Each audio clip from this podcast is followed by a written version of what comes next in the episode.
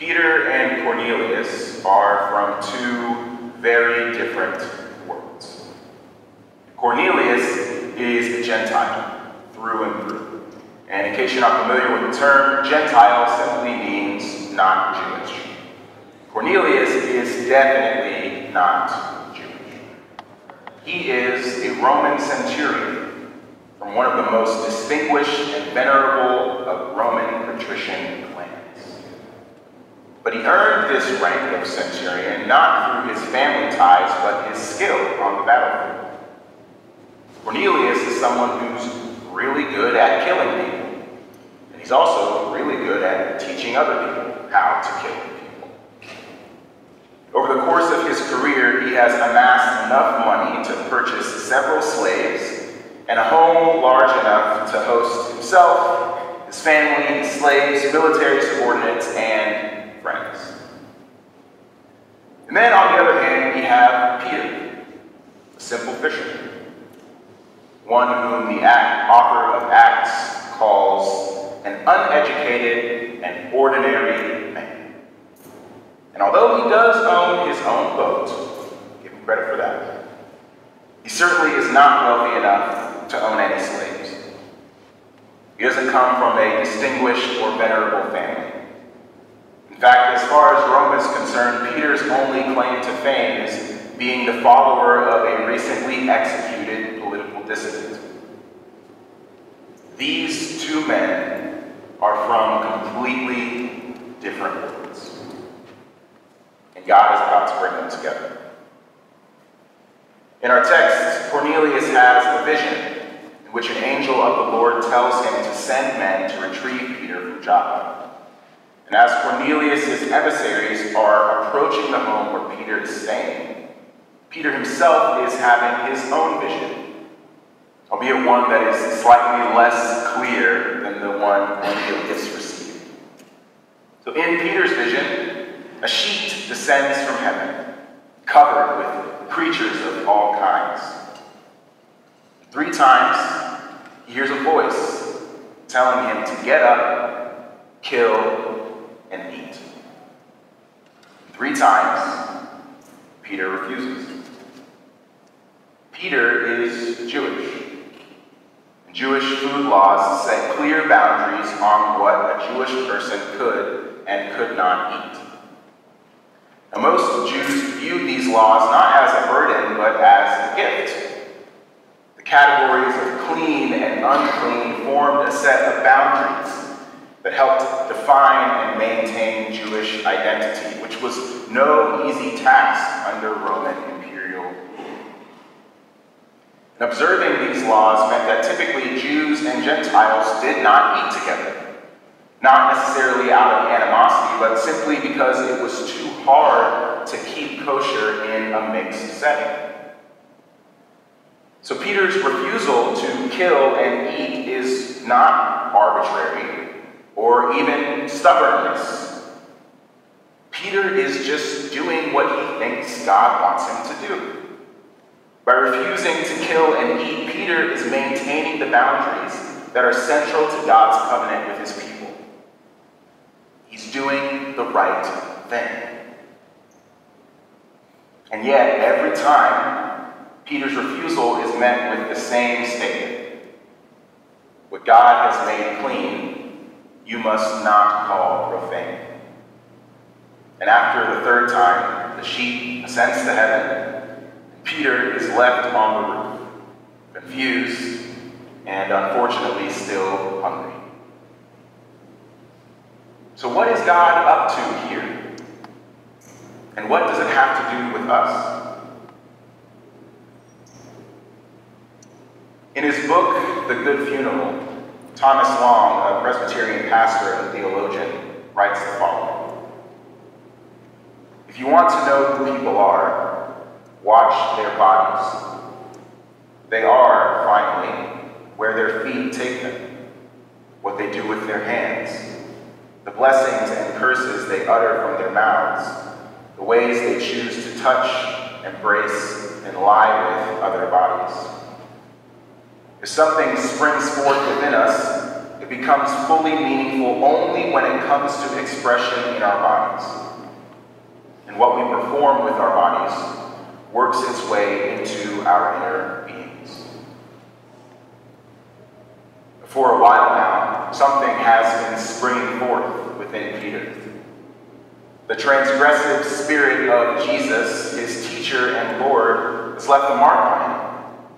And he has gone from a headstrong and impetuous follower to one of the leaders of the early church. In the early chapters of Acts, we watch as he travels around to different communities, healing those on the margins and speaking truth to power. Peter is starting to look a lot like Jesus. His feet are taking him to the places Jesus would go, and his hands are touching the people Jesus would touch. But this line between Jew and Gentile remained one he would not cross. He's doing the Jesus thing, but he's doing it with the people he's supposed to do it with. Afraid that he will lose part of himself if he strays too far from the fold into unclean territory. Even though he believes in it, Peter has yet to fully embody the transgressive spirit of Jesus. And a Roman centurion is probably the last person Peter would want to call a sibling in Christ. And yet, that is exactly what God intends. When Peter finally arrives at Cornelius' house, he realizes that his vision on the roof was not actually about food at all. It was about people and what it means to follow a God who is not bound by the limits of our social imaginations. No person, Peter realizes, is unclean. No one is outside the bounds of God's love or God's plan of redemption for the world.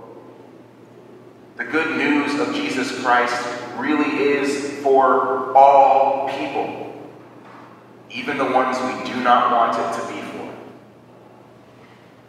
and so Peter does something he has never done. He eats with Gentiles.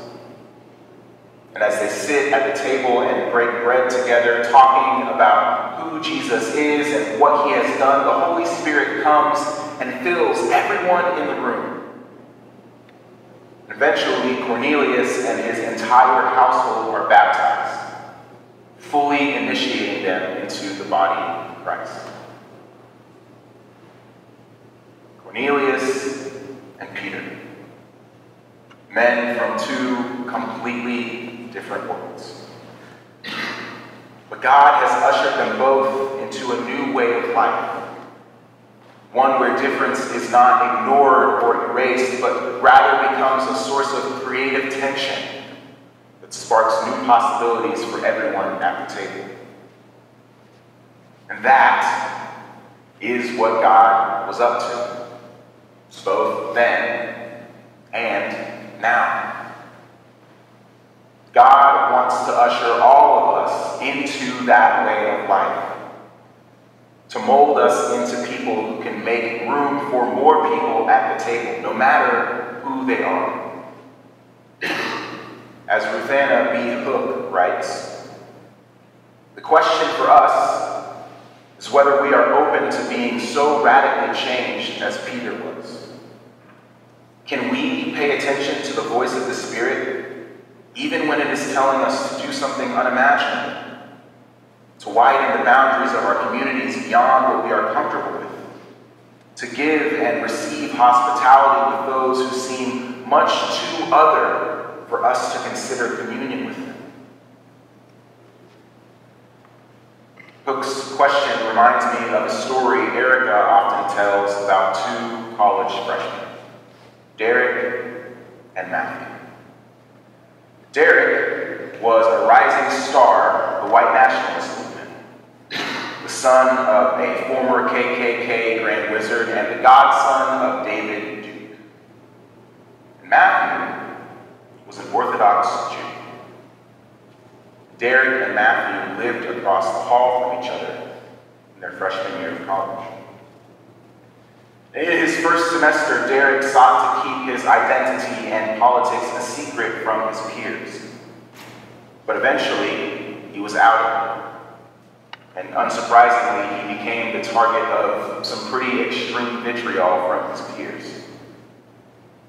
Now, in the midst of this, Matthew had a regular practice of hosting Shabbat dinners on Fridays in his dorm room. And one week, he decided to invite Derek. For more than two years, Derek attended weekly Shabbat dinners with Matthew and his other Jewish friends. And they became friends, good friends, in fact. Their differences created tension, a lot of tension. But it was a creative tension one which opened Derek's eyes to new possibilities for himself and for the world. Derek eventually wrote an article for the Southern Poverty Law Center denouncing white supremacy publicly. And today, he is a PhD candidate in history at the University of Chicago and a vocal anti-racist activist. Now, one could say that this story is an extreme example. Surely we aren't all called to have our literal worst enemy over for dinner every week. That's impossible. Maybe, maybe not. I still just can't help but wonder what the world would look like if this story was no longer the extreme. I can't help but wonder what the world would be like if we, God's people, lived as though the impossible were possible. Now, I would like to say that I am doing that right now. I would like to say that I spend my free time eating with my enemies, and that my beliefs about love and grace and compassion and justice are perfectly aligned with the way I actually live.